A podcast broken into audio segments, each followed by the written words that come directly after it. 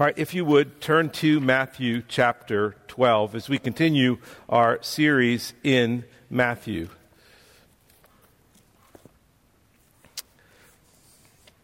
Now, as we come toward the end of Matthew 12, the trajectory of Jesus' ministry has brought increased opposition to him. His ministry threatens the religious leaders, their, it threatens their way of life, it threatens their reputation, it threatens their authority, it threatens their traditions, and they they respond by hurling accusations at him. He's a glutton, he's a drunkard, he's a Sabbath breaker, and he's in league with demons. And it isn't long before, as we see in chapter 12, verse 14, that these religious leaders plot to kill Jesus. Now, Matthew wrote his gospel to reveal to us, the readers, those following who the Savior is. He's the Savior, He's the King, He's the Messiah, He's the gentle, and He's the humble servant who does not break a bruised reed or put out a smoldering wick. He's the one who offers rest to the weary and freedom from the weight of sin. But the Pharisees and the scribes do not see this. They reject every truth about who Christ is, even as they watch him prove his authority by the miracles that he produces. And in response to their unbelief and accusation, Jesus continues to give them sobering and yet also terrifying warnings. Do not blaspheme the work of the Holy Spirit, he says, because that will end for you in eternal death. It is a warning not just to the scribes and the Pharisees, but it's a warning to every generation, to every person. He describes who will and who will not be condemned earlier in chapter 12, as Devin so wonderfully preached last week. Good tree, bad tree, good fruit, bad fruit. A judge, a day of judgment awaits all of us and reveals who we are by the words that we speak. Now, in response to the scribes and Pharisees, and in, in, response in particular to what Devin preached last week from chapter 12, verse 33 to 37, in response to that, the, the Pharisees respond to him. They answer him. And let's read how they answer him. Begin in verse 38 of chapter 12 with me. Then some of the scribes and Pharisees answered him, saying, Teacher, we wish to see a sign from you. But he answered them, An evil and adulterous generation seeks for a sign. But no sign will be given to except the sign of the prophet Jonah. For just as Jonah was three days and three nights in the belly of the great fish, so will the Son of Man be three days and three nights in the heart of the earth. The men of Nineveh will rise up at the judgment with this generation and condemn it, for they repented at the preaching of Jonah. And behold, something greater than Jonah is here. The queen of the south will rise up at the judgment with this generation and condemn it, for she came from the ends of the earth to hear the wisdom of Solomon. And behold, something greater than Solomon is here. When the unclean spirit has gone out of a person, it passes through waterless places seeking rest, but finds none. Then it says, I will return to my house from which I came. And when it comes, it finds the house empty, swept, and put in order. Then it goes and brings with it seven other spirits more evil than itself. And they enter and dwell there. And the last state of that person is worse than the first.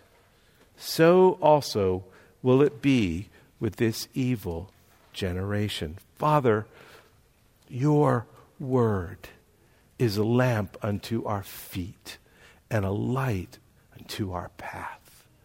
Your word shows us your glory and your greatness, and it shows us our sinfulness, but it also shows us how kind and merciful you are through sending a Savior.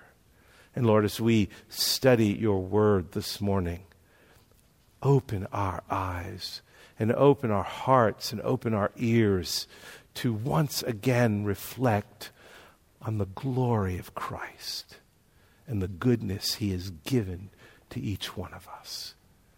We pray this in Christ's name. Amen.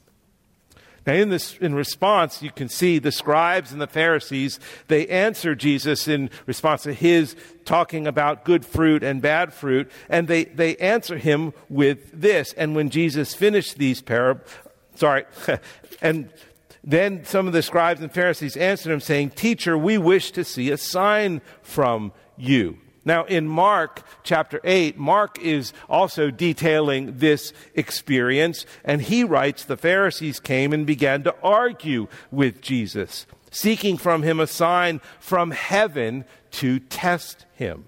Their, their motive is clear in this passage. What they really want to do is to trap Jesus and gather evidence against him so they can do what they plotted to do in earlier in the chapter, which has put him to death to destroy him. Their use of the word teacher here is not one of respect, but it is one of sarcasm. The scribes see themselves only as the teachers of Israel, and there's no doubt they do not consider Jesus one of them. But Jesus answers back. But he answered them, and he answers them in some stunning words. And as in the previous passages, Matthew records Jesus' warnings. The scribes and Pharisees, they're, they're, the, they're the point of Jesus' warnings. They're the reason he gives these warnings. And it is because of the, their unbelief and their false repentance, their lack of repentance, that Jesus lays out these consequences for them by illustrating from the Old Testament what was really in their hearts. And so Matthew describes this encounter in, in three ways. He, he describes a wicked request, a surprising response, and a sobering reality. First is a wicked request. They demand a sign from heaven in verse 38. Then some of the scribes and Pharisees answered him, saying, Teacher, we wish to see a sign from you. We, we want you to do something. They were asking for another miracle. In other words, Jesus' acts of, of healing, raising people from the dead, feeding the 5,000, and turning water into wine, healing lepers, that was not enough. After all, after all he had done. This really is an astonishing request on their part. But Jesus is not a circus performer, and he does not do miracles on demand. They wanted a sign, not to actually believe in Christ, but to test him. And even, I think, if Jesus had given them what they had asked for, their hardened hearts would still not believe. Dr. Asa Gray was a friend and contemporary of Charles Darwin. He cared for his friend, and Dr. Asa Gray was a Christian. And so he asked his friend Darwin if there was anything that could convince him to believe in God. And Darwin replied, If I could see an angel descend from heaven and have a crowd around me that confirmed that I was not mad, I might consider it. Even there, like the Pharisees, a sign would have not convinced him. Now, God does sometimes give signs to help us. Moses, if you remember, was doubtful. And so God told him to put his hand inside his cloak and pull it back out. And when he did, his hand was leprous white. And then God said, put it back in and pull it out, and it was healed. God said, take your staff and throw it on the ground. And he threw it on the ground, and it turned into a snake. And God said, reach down and grab that snake. And he did. And the moment he did, it turned into a staff again. And it helped Moses to believe. Gideon did the same when he was faced with, with a battle. and laying the fleece down and seeing if there would be dew upon it. And then he did it again, and it was dry the next morning with dew all around everywhere else. And it helped Gideon to trust God. But those motives were, were pure motives, they were good motives. God does sometimes give a sign to help, but sometimes we think that we need a sign from God. We sometimes test Christ in our own hearts. We think in our thoughts, I, I know you're really with me if you provide. I know you really love me if you do this. I know if you heal, if you whatever, in difficult times, we can be led to test God by asking Him for some kind of sign. And like the Pharisees, that really is just a show of unbelief towards the Lord. And, and Jesus responds to these Pharisees and scribes, and he says, Listen, when you ask for a sign with the wrong motives, this is who you are. An evil and adulterous generation seeks for a sign. Now, we don't need a spectacular sign, even in the worst of our trials and sufferings, for God to prove that He loves us. For love us, He does. The greatest sign of all has already been given to us our salvation, our being transformed and brought out of darkness into the light of God's life. That has that is the greatest sign of all. And, and we have even more that God has given us as a sign. He's given us His Word. He's given us His church. What, what more do we need? What more can He do for us? Demanding a sign is a sign of unbelief. And that's what was going on with these men, these scribes and Pharisees. Now, unbelief is not just a problem for the unconverted it, it seeps into our Christian lives more often than we might be aware of. We, we all battle unbelief at times. Is, is God really here? What, what is he doing? I don't understand what he's doing. Why is it that we have to flit about from, from place to place to meet as a church? Outside, inside, afternoon, morning, and you just, the temptation to what is God doing? It's, does He really care? Is He really involved with us? Or the suffering, the, the physical suffering that you might go through, that I might go through. Or just the difficulties of life. Or wanting to be here on time and getting behind the slowest person who has ever walked the earth, which was this afternoon and trying not to complain in my heart. So Marilyn will not tell me, don't complain in your heart. she can tell. Steam coming out of my ears. And I, I, I just, Lord, really? You know I need to be here on time. What, what's the deal? And there are ways that we can just express a lack of trust in God's purposes and God's sovereignty and God's plan. Why, why does He do it this way? Which is just an expression of, God, you are not wise enough to plan this the way I would plan it.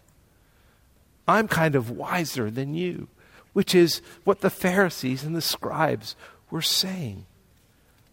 Their way of life was the wise way of life, their traditions, their rules, their legalism they considered wiser than the Savior standing before them.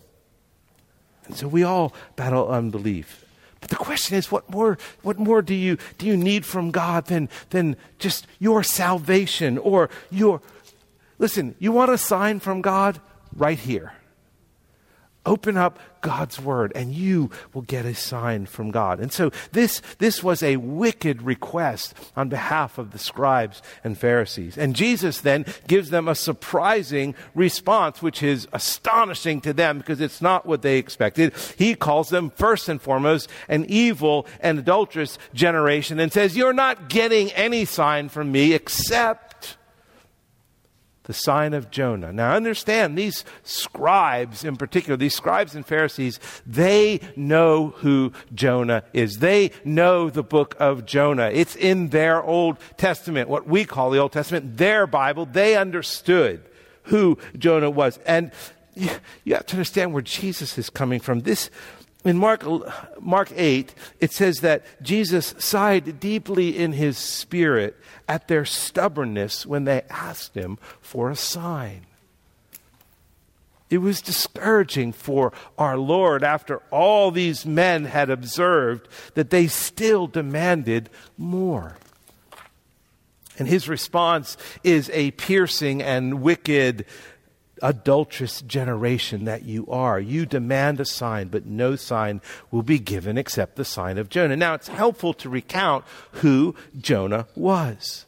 Jonah was a prophet of God, commanded by God to go to Nineveh and preach repentance to Nineveh because they were a wicked city. It was a city filled with Assyrians. It was in Assyria. It was Israel's at that time greatest enemy. The Assyrians were hated by all Israelites, particularly this prophet. He hated the Assyrians. And so what does Jonah do? He tells God no. I'm not going to Nineveh. In fact, what he does is he goes in the opposite direction and he runs to the coast and he jumps on a ship thinking I can get away from Nineveh as far as I possibly can. I can run from God, which he cannot run from God. And he gets on this ship and they put out to sea and this massive storm comes and it is clear all will perish. And Jonah, with some degree of nobility at that moment, says, Hey, he tells the crew, I'm the problem. I'm running from God. Throw me overboard. And if I was one of those sailors, I would be doing what they did. Sure, okay. And they did. They tossed him overboard. And he gets swallowed by this great fish. And he spends three days and three nights in the belly of this great fish. And then this great fish goes to the shore, vomits Jonah out. And Jonah goes to Nineveh. Now, from about where he is on the shore, unless God had him vomit out 600 miles. It's about a 600 mile journey to where he had to go in Nineveh. So think he spent three days, three nights in the belly of this great fish, totally bleached by the whale's stomach acid, covered with seaweed, now covered in dust, and he shows up in Nineveh and he says, Repent! And immediately they do. The people of Nineveh had no idea of their spiritual condition and the judgment that awaited them. But they heard God speak through Jonah. Jonah was certainly a strange sight, but his preaching is what changed them. The sign for the scribes and Pharisees is Jonah himself, who was deep in the belly of the great fish, a story they would well know. They would well know that this man who was dead in the belly of a whale came back to life. And here, for just as Jonah, verse 40, was three days and three nights in the belly of the great fish, so will the Son of Man be three days and three nights in the heart of the earth.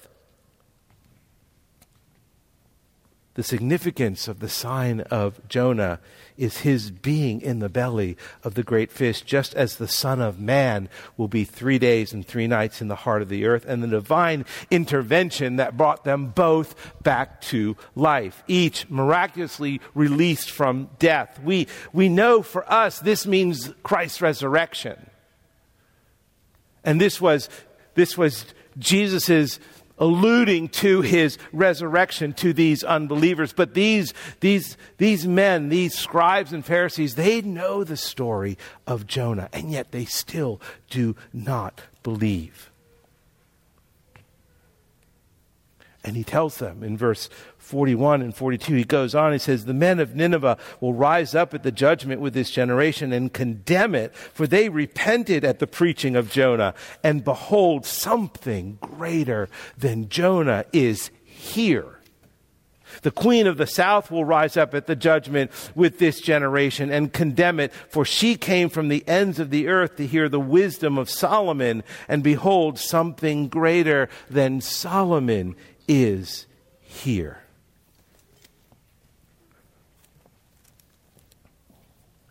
Jesus is telling these men, because you don't believe who I am, the pagan Assyrians of Nineveh who did repent and who did believe will be a testimony against you at the day of judgment a testimony that condemns your evil and adulterous generation and every generation that follows who do not believe in Christ. Why? Because he says to them, Your unbelief blinds you to something greater than Jonah standing before you.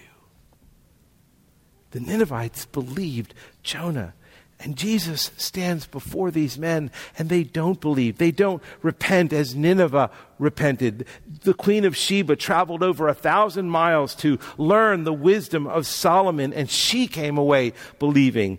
And yet the Son of God stands before these men and they oppose him and they hate him and they seek to kill him. J.C. Ryles, in his commentary, said this We should mark how the scribes and Pharisees call upon the Lord to show them more miracles. They pretended that they only wanted more evidence in order to be convinced and become disciples.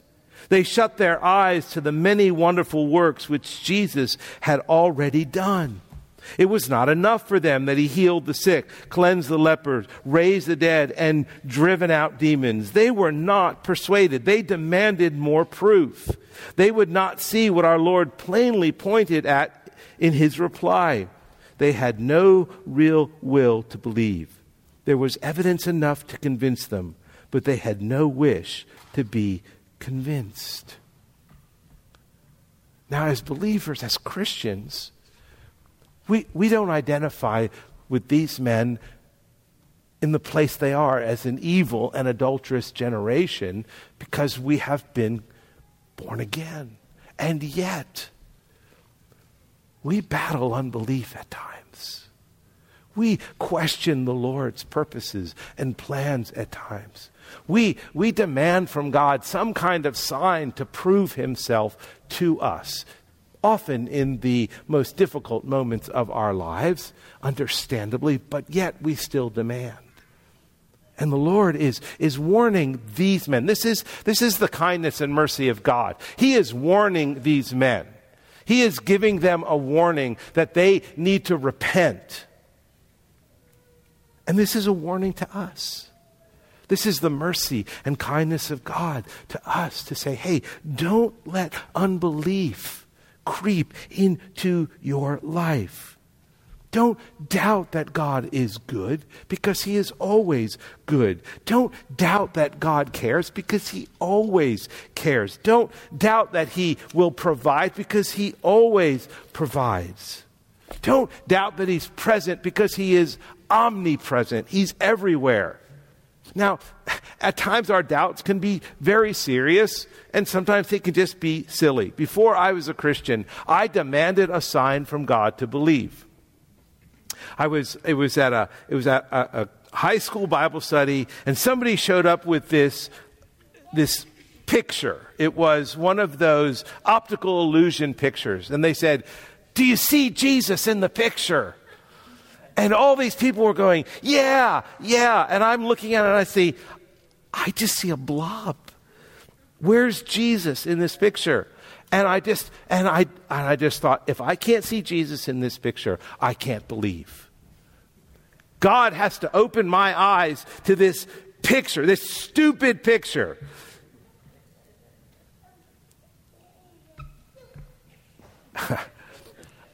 I got online this week to look at that picture.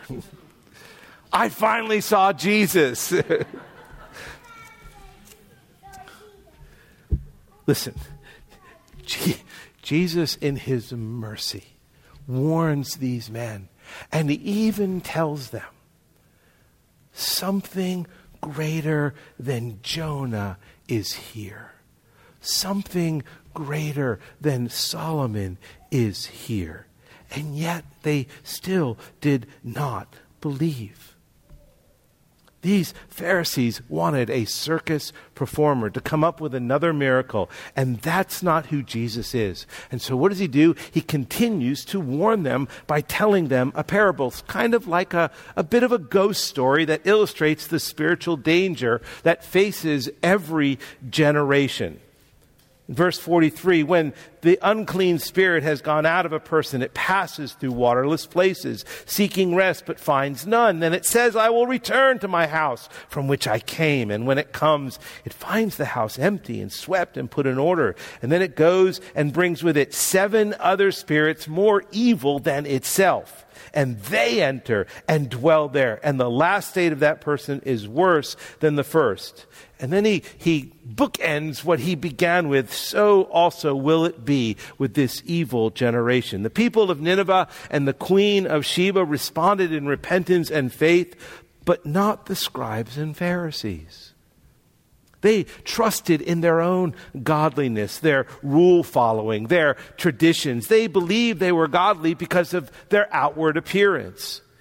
Now, tragically, tragically, many live this way today, like this man in this parable. Once the demon left his home, he reformed himself. He swept his house, he put it in order, he cleaned it up. He reformed himself. But the warning Jesus gives us, it doesn't last. Eventually, this this man in this parable returns to his former way of life, but even with more wickedness than before. Jesus says this man's current state is worse than the first. This is who the scribes and Pharisees are, Jesus is saying, but it's also who we see today in our own churches.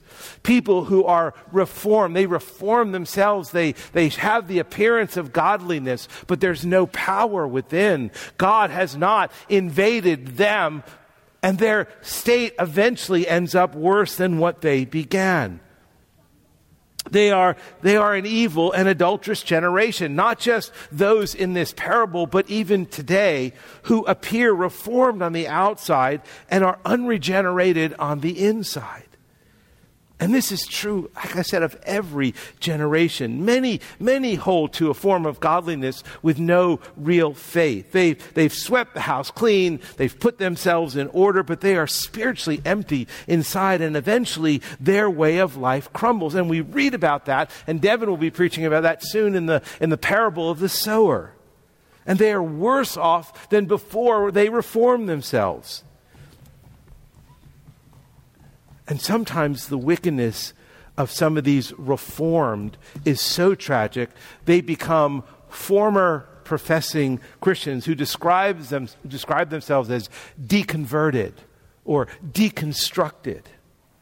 They appeared for some time, sometimes for many years, as disciples of Christ. Their behavior was reformed on the outside, but there was no genuine transformation on the inside. And that's what makes up an evil generation. And that's who these scribes and Pharisees are. And that's who we do not want to be. We do not want to be reformed on the outside, but no life on the inside. These scribes and Pharisees belonged to God's chosen people, but they were far from God. And, and that's where we have to guard our own hearts and take this warning to, to heart for us. Not being religious, not filling our lives with religious things. Prayer is good, giving is good, serving is good, coming to church is good, singing and worshiping God is good, but There are many who do that who are not alive on the inside. And this is a warning. This is a warning. There are, there are many. I, I, I, was, I was converted in 1976, and shortly afterwards, I went to a thing called Jesus 76. It was a festival in Mercer, Pennsylvania, with 40,000 people, all excited. It was a time of revival. And I can sadly have to say to this day that most of the people that I went with on that trip no longer are following Christ. But if you had seen them in 1976, they would have been the most passionate, excited, pursuing Christians who seemed to be true disciples, and yet today I know that some of them are nowhere near God. And that is the warning of this parable. This parable hammers home the lesson that we cannot be neutral towards Jesus. Once a person attempts that, Jesus says, they will end up worse than when they began. So it will be with this evil generation. So, in the mercy of God, listen to the warning that God brings in this parable. Jesus' message is that self reformation is deadly. The Pharisees needed a reformation from above and from within by Christ. This was a stern warning and a forceful call to repentance. We cannot self reformed. we must be transformed by the renewal of the Holy Spirit. Now, this passage, don't be fearful about this passage like this, but be sobered and warned. If we're genuinely born again, we cannot lose our salvation. God is faithful to complete in us what He began in us. But take the sobering reality of this passage that those who look good and reformed on the outside are not may not be truly regenerated on the inside. But there's so much hope in this passage. There's great hope in this passage because in the midst of this warning, we see the heart of this passage. Something greater has come. Something greater. Now, it might seem odd that Jesus didn't say someone greater has come but something. But the word something points not just to Jesus the person, but to his entire work and ministry, his incarnation, the inauguration of his kingdom, his power, his healing, his authority, his mercy, his death, his victory over death, his resurrection, his saving grace, and his promise to return. Something greater has come, and that's where our hope lies. And that's where we rest. And that is the mercy of God in the midst of a warning. He is greater than Jonah in his call to repentance, and he surpasses Solomon in his wisdom. He is greater than all the Old Testament and New Testament figures. He is Christ, the risen King, the Savior, the Messiah, who, who Matthew has been laying out for us from point by point. So, what is our application? How, how, do we, how do we bring application to this, to our lives from this passage? Well, first, don't trust in self reformation. Heed Christ's warning. Don't trust in self reformation. You don't reform yourself. Yes, you obey and you follow Christ as Peter tells us in, in 1 Peter 1 or 221. Yes, we, we follow in his steps but don't trust in self reformation. Secondly, make your calling and election sure. Peter goes on in 2 Peter 1 to say, Therefore, brothers, be all the more diligent to confirm your calling and election. For if you practice these qualities, you will never fall. For in this way there will be richly provided for you an entrance into the eternal kingdom of our Lord and Savior Jesus Christ. Therefore, brothers, be all the more diligent to confirm your calling and election. And finally, finally, as we sing in just a moment, rejoice that something greater has come. Father, thank you that you have come. You have come in your Son. Jesus Christ.